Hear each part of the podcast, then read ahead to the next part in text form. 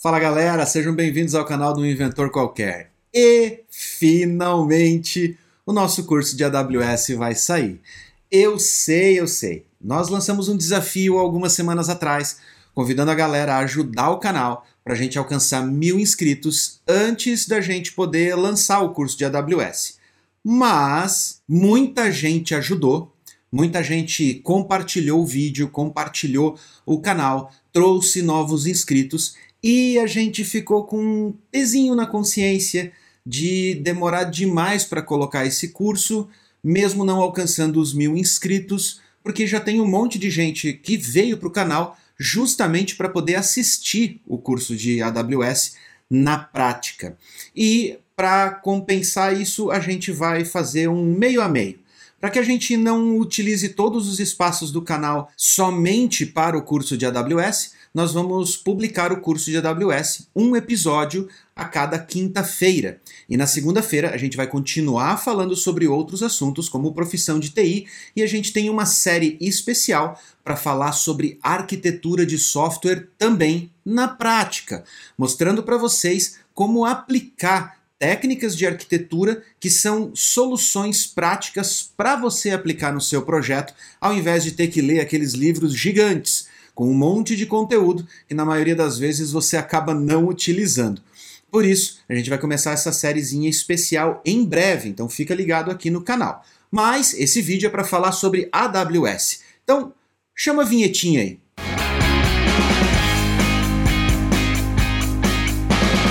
Para quem está chegando agora no canal ou está começando a programar e ainda não tem muita ideia do que, que é um cloud computing ou qual é a diferença de cloud computing para Hospedagem que eu encontro aí nesses provedores que me oferecem hospedagem a R$ 9,90 por mês, vou fazer um resuminho bem rápido aqui. Cloud Computing basicamente é uma fazenda de computadores onde todas as informações, os aplicativos, os servidores, tudo mais rodam de forma virtualizada. Ou seja, você tem um sistema operacional principal dentro da máquina física e dentro desse sistema operacional rodam vários outros sistemas operacionais, tornando essa máquina uma plataforma de sistemas operacionais ao invés de rodar somente um sistema operacional. No final, o que, que isso muda para mim, como programador que vai hospedar a aplicação lá dentro? A diferença principal entre um plano de hospedagem convencional e o cloud computing é que no plano de hospedagem convencional, normalmente aqueles planos mais baratinhos são para você colocar o seu site hospedado numa máquina aonde tem vários outros sites hospedados e não tem controle de performance, ou seja, se você acabar por azar caindo numa máquina que tem sites que consomem muito recurso computacional, como CPU, memória e tráfego de rede, isso vai prejudicar o seu site. É o seu site que vai ficar com menos recursos do que você, em tese, está pagando para poder consumir. Outra vantagem do cloud computing é que naqueles planos convencionais você fica limitado aos recursos que o data center te libera.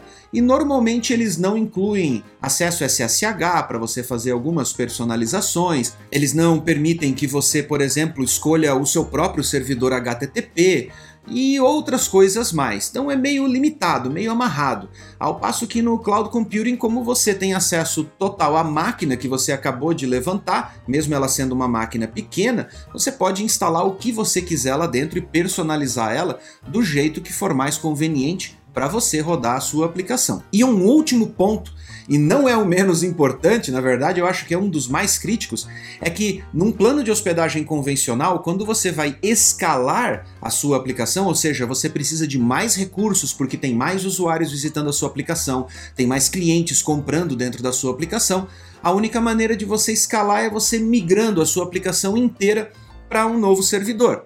Ao passo que em cloud computing você consegue escalar tanto horizontalmente quanto verticalmente infinitamente. Você pode ir criando máquinas e máquinas e máquinas e colocando à disposição da sua aplicação e crescer sem você precisar interromper o serviço ou ficar fazendo migrações chatas e tudo mais para poder colocar sua aplicação numa estrutura mais bem preparada para atender a demanda que você tem. Já a AWS ou Amazon Web Services, como a gente também conhece, iniciou suas atividades por volta de 2000 e 2002, mais ou menos, criando serviços escaláveis para a própria Amazon. Então não confundam o que é Amazon Web Services, que é o provedor de cloud computing, com a Amazon. A Amazon é um e-commerce que já existe há muito mais tempo, que ficou famosa por iniciar as suas atividades vendendo livros. Hoje é o maior portal de e-commerce ou marketplace dos Estados Unidos e está se expandindo pelo mundo inteiro, inclusive aqui no Brasil. A Amazon Web Services, na verdade, nasceu como uma parte do Amazon e-commerce como a parte que desenvolvia os serviços ou a parte tecnológica para amparar toda a demanda de tráfego do portal da Amazon, que não é pouca coisa.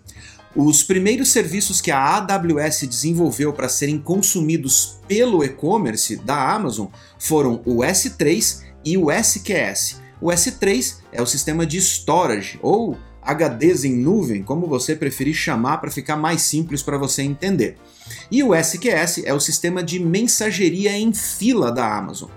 O SQS, para vocês terem uma ideia, além dele ser baseado na própria tecnologia do S3, ou seja, ele consome lá por trás dos panos o S3 como engine para armazenar as mensagens, ele é tão confiável e tão resiliente que ele é utilizado pela Amazon e-commerce até hoje como parte fundamental do sistema do carrinho de compras do portal da Amazon. E depois de desenvolver esses serviços que eram consumidos pela própria empresa, Jeff Bezos e mais alguns engenheiros da Amazon olharam para aquele produto e falaram: "Cara, a gente está ficando muito bom nisso. A gente está se especializando em infraestrutura sob demanda, infraestrutura escalável.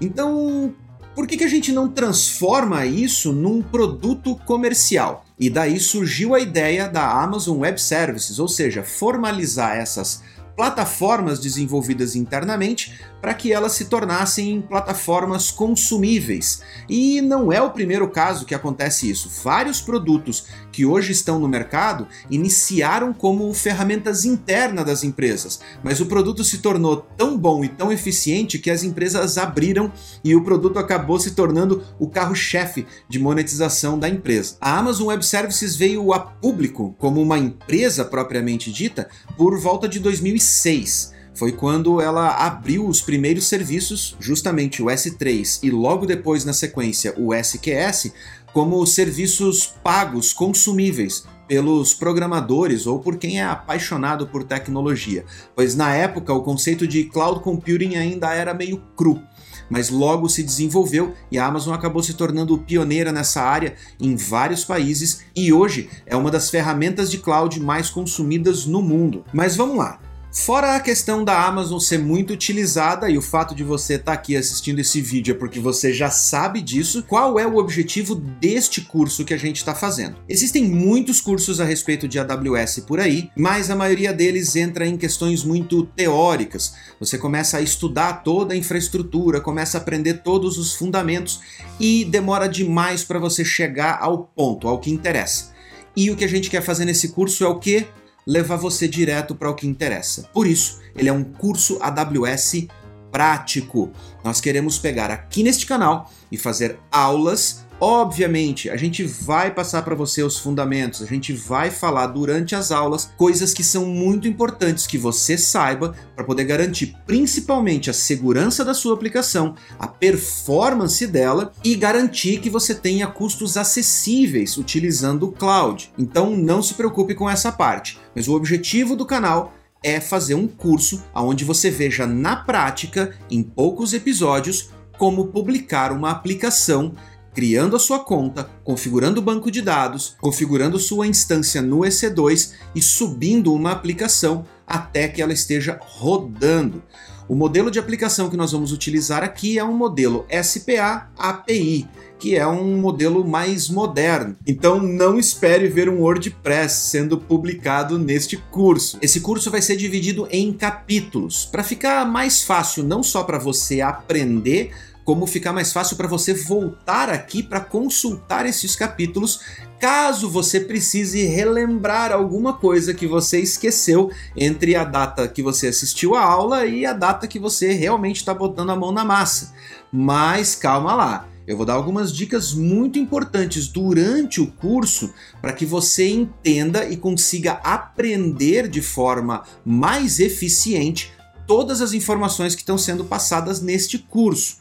Porque é muito importante que você memorize isso, que você fixe isso praticando ou exercitando o que você está aprendendo. Isso é imprescindível. Além disso, os capítulos vão ser divididos, ou seja, Dentro dos capítulos você ainda vai ter uma subdivisão de tópicos e que vão estar tá mapeados na descrição de cada uma das videoaulas que nós vamos publicar aqui no canal. Porque dessa forma nós facilitamos a sua vida. Da primeira vez que você assistir uma aula, você deve assistir a aula do começo ao fim de forma corrida, para que você entenda o contexto de tudo que está sendo argumentado e porque no meio das explicações práticas nós fazemos pequenas pausas para dar dicas muito importantes a respeito da parte financeira, de segurança e de performance da sua aplicação dentro da Amazon.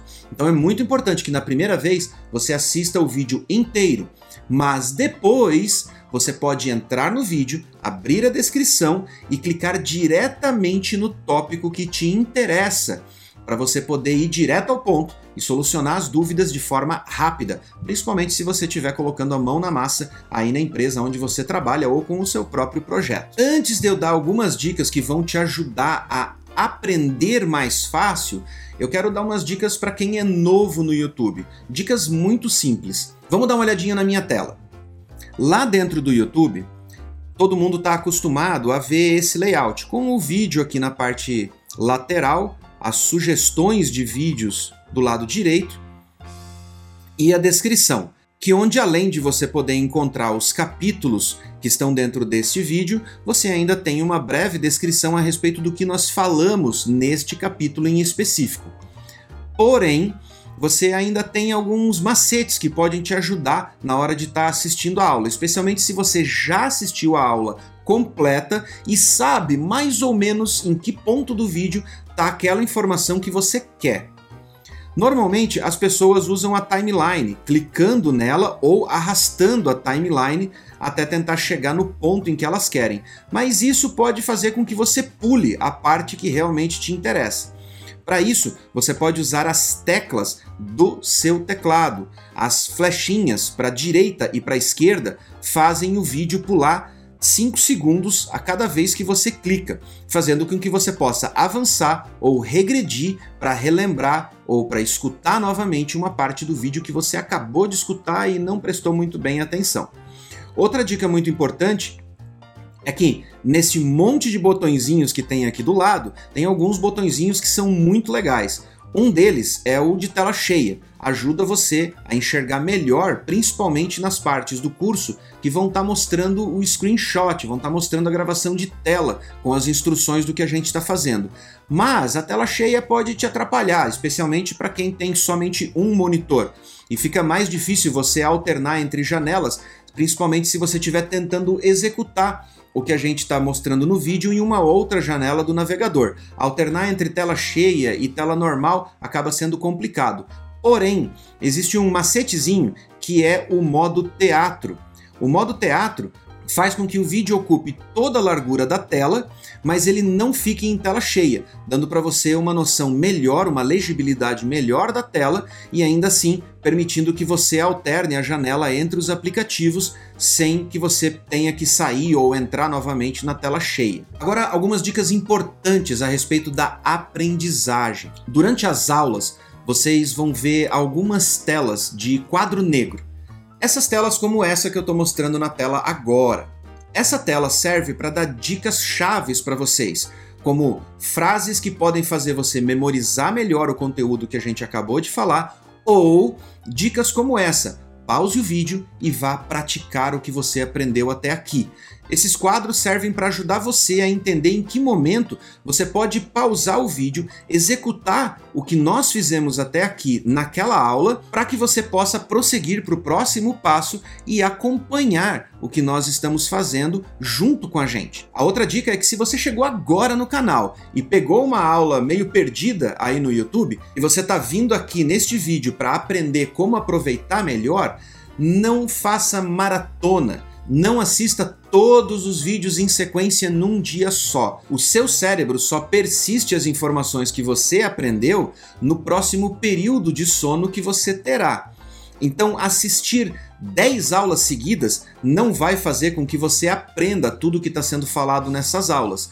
O mais importante é você assistir as aulas pausadamente, prestar atenção nos lembretes dos quadros negros que vão aparecer durante as aulas e executar todas as etapas junto com a gente no vídeo. Faça isso uma vez por dia. Assista um vídeo por dia executando as tarefas que a gente está passando para você ali na aula. Dessa forma, você vai absorver as informações com muito mais facilidade, sem você ficar cansado ou estressado. E a dica mais importante que eu posso dar para vocês neste momento é algo que eu já falei em alguns outros vídeos que eu vou deixar aqui no cardzinho também para ajudar vocês, se caso vocês quiserem assistir, que é crie um projeto. Sim, não adianta assistir a aula e praticar a aula simplesmente por praticar. Não adianta você começar a assistir as aulas e começar a fazer tudo que a gente está falando ali só para dizer, ah, eu fiz exatamente o que o Wesley estava falando lá no vídeo, lá no curso da Amazon. Porque no final você vai virar e vai falar, fiz tudo exatamente como ele falou e não aprendi nada. A melhor maneira de você fixar aquelas informações é você praticando. E a melhor maneira de você praticar é você fazendo dentro de um projeto real. O que, é um projeto real? Pode ser um projeto para um cliente, para um freela que você pegou, como pode ser um projeto seu. Mas dê um sentido para esse projeto. Não fale assim, ah, vou criar uma listinha de compras só para esse curso. Não, Tente pensar em algo que você realmente quer fazer. Tente pensar num projeto que, se ele ficar legal, que se ele ficar bem feito no final, você vai querer mostrar esse projeto para os seus amigos, para os seus familiares. Você vai querer colocar ele no ar e, quem sabe, fazer dele a próxima startup unicórnio brasileira. Essa dica ela é imprescindível depois da primeira vez que você mudar a maneira como você está aprendendo, aplicando isso num projeto que você realmente queira fazer, você vai ver a diferença que isso faz no resultado da sua aprendizagem, na memorização e na fixação das informações que você está absorvendo durante as aulas. Essas são as dicas que eu tenho para vocês para esse curso. Durante o curso eu vou dar mais dicas importantes sobre aprendizagem, além, é claro, das dicas sobre Amazon Web Services. Então fique ligado porque toda quinta-feira tem vídeo novo sobre Amazon Web Services na prática e vamos colocar essa aplicação para rodar. Um abraço.